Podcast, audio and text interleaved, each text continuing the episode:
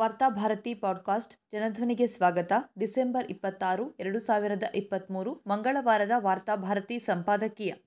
Supreme court ತೀರ್ಪು ಕಡೆಗಣಿಸಿ ಕೇಂದ್ರದ ಶಾಸನ. ಲೋಕಸಭೆಯಲ್ಲಿ ಇರುವ ಬಹುಮತವನ್ನೇ ಬಳಸಿಕೊಂಡು ನಿರಂಕುಶ ಸರ್ವಾಧಿಕಾರದತ್ತ ಸಾಗಿರುವ ಕೇಂದ್ರದ ನರೇಂದ್ರ ಮೋದಿ ನೇತೃತ್ವದ ಬಿಜೆಪಿ ಸರ್ಕಾರ ಸಾಂವಿಧಾನಿಕ ಸಂಸ್ಥೆಗಳನ್ನು ಹಂತ ಹಂತವಾಗಿ ನಿಷ್ಕ್ರಿಯಗೊಳಿಸಿ, ಅವುಗಳ ಸ್ವಾಯತ್ತತೆಯನ್ನು ನಿರರ್ಥಕಗೊಳಿಸಿ, ಅವುಗಳ ಮೇಲೆ ಹಿಡಿತ ಸಾಧಿಸಲು ಹೊರಟಿದೆ. ಮುಖ್ಯ ಚುನಾವಣಾ ಆಯುಕ್ತರ ನೇಮಕಕ್ಕೆ ಸಂಬಂಧಿಸಿದಂತೆ ಇತ್ತೀಚೆಗೆ ಸಂಸತ್ತಿನಲ್ಲಿ ಅನುಮೋದನೆ ಪಡೆದ ವಿಧೇಯಕವಂತೂ ಸುಪ್ರೀಂ ಕೋರ್ಟ್ ತೀರ್ಪನ್ನು ಕಾಲಕಸವನ್ನಾಗಿ ಮಾಡಿದೆ. ತನ್ನ ನಿರಂಕುಶಾಧಿಕಾರಕ್ಕೆ ಯಾವುದೇ ಅಡ್ಡಿ ಎದುರಾಗಬಾರದೆಂಬ ಅದರ ವರ್ತನೆ ಆತಂಕಕಾರಿಯಾಗಿದೆ. ಸಂಸತ್ತಿನಲ್ಲಿರುವ ಬಹುಮತವನ್ನು ಬಳಸಿಕೊಂಡು ಪ್ರತಿಪಕ್ಷ ಸದಸ್ಯರನ್ನ ಹೊರಗೆ ಹಾಕಿ ಈಗಾಗಲೇ ಅತ್ಯಂತ ಮಹತ್ವದ ವಿಧೇಯಕಗಳಿಗೆ ಅಂಗೀಕಾರ ಪಡೆಯಲಾಗಿದೆ. ಪ್ರತಿಪಕ್ಷಗಳನ್ನು ಮಾತ್ರವಲ್ಲ, ಸುಪ್ರೀಂ ಕೋರ್ಟ್ ತೀರ್ಪಿಗೆ ವಿರುದ್ಧವಾಗಿ ಮುಖ್ಯ ಚುನಾವಣಾ ಆಯುಕ್ತರ ನೇಮಕ ಕುರಿತ ವಿಧೇಯಕವನ್ನು ಅಂಗೀಕರಿಸಿಕೊಳ್ಳಲಾಗಿದೆ. ಮುಖ್ಯ ಚುನಾವಣಾ ಆಯುಕ್ತರು ಹಾಗೂ ಇತರ ಆಯುಕ್ತರ ಆಯ್ಕೆ ಪ್ರಕ್ರಿಯೆಯಿಂದ ಮುಖ್ಯ ನ್ಯಾಯಮೂರ್ತಿಗಳನ್ನು ಹೊರಗಿಡುವ ವಿಧೇಯಕವನ್ನು ಪ್ರತಿಪಕ್ಷ ಸದಸ್ಯರನ್ನ ಅಮಾನತು ಮಾಡಿ ಅವರ ಅನುಪಸ್ಥಿತಿಯಲ್ಲಿ ಲೋಕಸಭೆಯಲ್ಲಿ ಮಂಡಿಸಿ ಕಳೆದ ವಾರ ಅಂಗೀಕಾರ ಪಡೆಯಲಾಗಿದೆ. ಈಗ ರಾಷ್ಟ್ರಪತಿಗಳು ಅಂಕಿತ ಹಾಕುವುದೊಂದೇ ಬಾಕಿ ಉಳಿದಿದೆ. ಈ ವಿಧೇಯಕ ಕಾನೂನಾಗಿ ಜಾರಿಯಾದರೆ ಚುನಾವಣಾ ಆಯೋಗದ ಆಯುಕ್ತರ ನೇಮಕ ಸಂಪೂರ್ಣವಾಗಿ ಕೇಂದ್ರ ಸರ್ಕಾರದ ನಿಯಂತ್ರಣಕ್ಕೆ ಬರಲಿದೆ. ವಾಸ್ತವವಾಗಿ ಪ್ರಧಾನಮಂತ್ರಿ ಸಂಸತ್ತಿನ ಪ್ರತಿಪಕ್ಷ ನಾಯಕ ಹಾಗೂ ಸುಪ್ರೀಂ ಕೋರ್ಟ್ ಮುಖ್ಯ ನ್ಯಾಯಮೂರ್ತಿಯವರನ್ನು ಒಳಗೊಂಡ ಸಮಿತಿಯ ಶಿಫಾರಸಿನ ಮೇರೆಗೆ ಮುಖ್ಯ ಚುನಾವಣಾ ಆಯುಕ್ತರು ಹಾಗೂ ಇತರ ಆಯುಕ್ತರ ನೇಮಕಾತಿ ನಡೆಯಬೇಕೆಂದು ಸುಪ್ರೀಂ ಕೋರ್ಟ್ ಮಾರ್ಚ್ ಎರಡರಂದು ನೀಡಿದ ತೀರ್ಪಿಗೆ ವಿರುದ್ಧವಾಗಿ ಹೊಸ ಕಾನೂನನ್ನು ಸರ್ಕಾರ ತಂದಿದೆ. ಮುಖ್ಯ ಚುನಾವಣಾ ಆಯುಕ್ತರು ಮತ್ತು ಇಬ್ಬರು ಚುನಾವಣಾ ಆಯುಕ್ತರ ನೇಮಕ ಪ್ರಕ್ರಿಯೆ ಪಾರದರ್ಶಕವಾಗಿರಬೇಕೆಂಬುದು ಸುಪ್ರೀಂ ಕೋರ್ಟ್ ಆಶಯವಾಗಿತ್ತು. ಈ ಕುರಿತಂತೆ ನ್ಯಾಯಮೂರ್ತಿ ಕೆಎಂ ಜೋಸೆಫ್ ನೇತೃತ್ವದ ಐವರು ನ್ಯಾಯಮೂರ್ತಿಗಳ ಪೀಠ ಸುದೀರ್ಘ ವಿಚಾರಣೆ ನಡೆಸಿ ಇದೇ ವರ್ಷದ ಮಾರ್ಚ್ ತಿಂಗಳಲ್ಲಿ ತೀರ್ಪು ನೀಡಿ ಮುಖ್ಯ ಚುನಾವಣಾ ಆಯುಕ್ತರು ಹಾಗೂ ಇಬ್ಬರು ಆಯುಕ್ತರ ನೇಮಕ ಕಡ್ಡಾಯವಾಗಿ ಪ್ರಧಾನಮಂತ್ರಿ, ಲೋಕಸಭೆಯ ಪ್ರತಿಪಕ್ಷ ನಾಯಕ ಹಾಗೂ ಸುಪ್ರೀಂ ಕೋರ್ಟ್ ಮುಖ್ಯ ನ್ಯಾಯಮೂರ್ತಿಗಳನ್ನು ಒಳಗೊಂಡ ಸಮಿತಿಯ ಶಿಫಾರಸಿನಂತೆ ನಡೆಯಬೇಕೆಂದು ಸೂಚಿಸಿತು. ಈ ತೀರ್ಪು ಪ್ರಜಾಪ್ರಭುತ್ವ ವ್ಯವಸ್ಥೆಯನ್ನು ಬಲಪಡಿಸುವ ಚಾರಿತ್ರಿಕ ತೀರ್ಪು ಎಂದು ವರ್ಣಿಸಲಾಗಿತ್ತು. ಆದರೆ ಮೋದಿ ಸರ್ಕಾರ ಸುಪ್ರೀಂ ಕೋರ್ಟ್ ತೀರ್ಪಿಗೆ ಸವಾಲು ಹಾಕುವಂತೆ ತನ್ನ ಇಷ್ಟದಂತೆ ವಿಧೇಯಕ ಮಂಡಿಸಿ ಸಂಸತ್ತಿನ ಉಭಯ ಸದನಗಳ ಒಪ್ಪಿಗೆ ಪಡೆದಿದೆ. ಇದಕ್ಕಾಗಿ ಪ್ರತಿಪಕ್ಷಗಳ ಅನುಪಸ್ಥಿತಿಯನ್ನು ಬಳಸಿಕೊಂಡಿದೆ. ಸುಪ್ರೀಂ ಕೋರ್ಟಿನ ಸದುದ್ದೇಶದ ತೀರ್ಪನ್ನ ಕಡೆಗಣಿಸಿ ಸುಪ್ರೀಂ ಕೋರ್ಟಿನ ಮುಖ್ಯ ನ್ಯಾಯಮೂರ್ತಿ ಅವರನ್ನು ಕೈಬಿಟ್ಟು ಅವರ ಬದಲಾಗಿ ಕೇಂದ್ರ ಸರ್ಕಾರದ ಸಂಪುಟ ದರ್ಜೆಯ ಸಚಿವರೊಬ್ಬರು ಇರುತ್ತಾರೆ.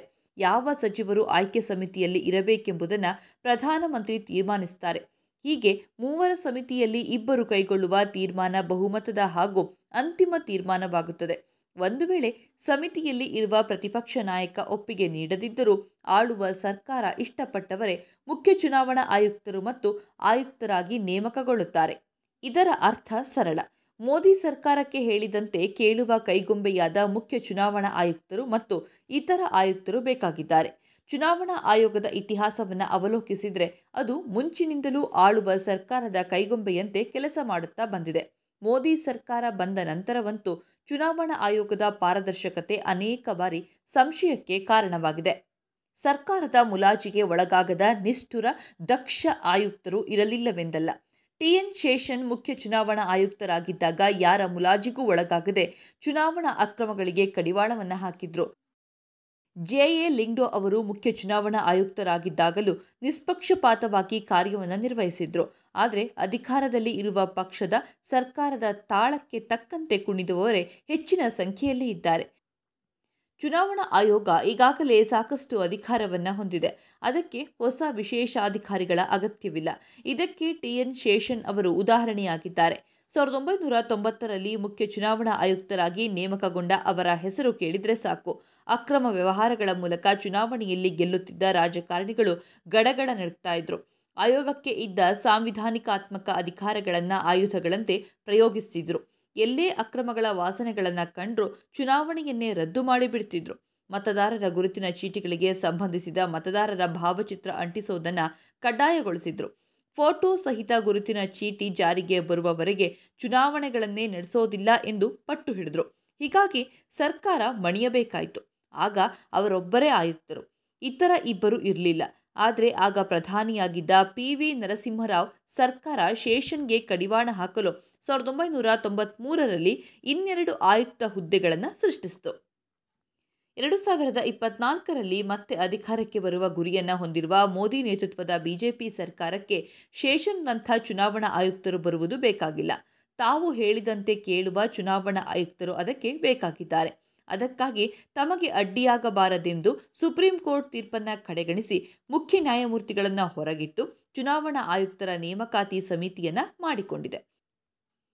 ಸಂವಿಧಾನದ ಮುನ್ನೂರ ಇಪ್ಪತ್ನಾಲ್ಕು ಎರಡು ಕಲವಿನ ಪ್ರಕಾರ ಚುನಾವಣಾ ಆಯೋಗದ ಹುದ್ದೆಗಳಿಗೆ ನೇಮಕಾತಿ ಅಧಿಕಾರ ರಾಷ್ಟ್ರಪತಿಯವರದು. ಆದರೆ ಯಾರನ್ನು ಆಯ್ಕೆ ಮಾಡಬೇಕೆಂಬುದನ್ನು ನಿರ್ಧರಿಸುವುದು ಪ್ರಧಾನಮಂತ್ರಿ. ನೇಮಕದ ಕುರಿತು ಸಂಸತ್ತು ಯಾವುದಾದರೂ ಕಾಯ್ದೆಯನ್ನ ಮಾಡಿದರೆ ಅದರ ಪ್ರಕಾರ ನೇಮಕಾತಿ ಮಾಡಬೇಕಾಗುತ್ತದೆ. ಸ್ವತಂತ್ರವಾಗಿ ಕಾರ್ಯನಿರ್ವಹಿಸುವ ಚುನಾವಣಾ ಆಯೋಗವನ್ನು ಯಾವುದೇ ರಾಜಕೀಯ ಪಕ್ಷ ಇಷ್ಟಪಡೋದಿಲ್ಲ.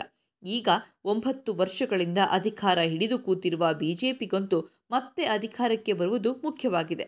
ಅದಕ್ಕಾಗಿ ತನ್ನ ಕೈಗೊಂಬೆ ಚುನಾವಣಾ ಆಯುಕ್ತರನ್ನು ಅದು ಬಯಸ್ತಾ ಇದೆ. ಒಂದು ವೇಳೆ ಸುಪ್ರೀಂ ಕೋರ್ಟ್ ತೀರ್ಪಿನಂತೆ ಮುಖ್ಯ ನ್ಯಾಯಮೂರ್ತಿಗಳನ್ನು ಸಮಿತಿಯಲ್ಲಿ ಸೇರ್ಪಡೆ ಮಾಡಿದರೆ, ಅವರೂ ಮತ್ತು ಪ್ರತಿಪಕ್ಷ ನಾಯಕ ಒಟ್ಟಿಗೆ ಮತ ಚಲಾಯಿಸಿದರೆ ಸರ್ಕಾರ ಬಯಸಿರುವ ಆಯುಕ್ತರ ನೇಮಕ ಅಸಾಧ್ಯವಾಗುತ್ತದೆ. ಹಾಗಾಗಬಾರದೆಂದು ಮೋದಿ ಸರ್ಕಾರ ಈ ಶಾಸನ ತಂದಿದೆ. ಚುನಾವಣಾ ಆಯೋಗ ಇನ್ನು ಮುಂದೆಯೂ ಆಳುವ ಸರ್ಕಾರದ ಕೈಗೊಂಬೆಯಾಗಿಯೇ ಮುಂದುವರಿಯಲಿದೆ. ಇದು ಜನತಂತ್ರ ವ್ಯವಸ್ಥೆಗೆ ಶೋಭೆ ತರೋದಿಲ್ಲ. ಆದರೆ ಯಾವುದೇ ಸಾಂವಿಧಾನಿಕ ಸಂಸ್ಥೆಗಳ ಬಗ್ಗೆ ಗೌರವವಿಲ್ಲದ ತನ್ನದೇ ಗುಪ್ತ ಕಾರ್ಯಸೂಚಿಯನ್ನು ಹೊಂದಿರುವ ಪಕ್ಷದಿಂದ ಇನ್ನೇನನ್ನ ನಿರೀಕ್ಷಿಸಲು ಸಾಧ್ಯ?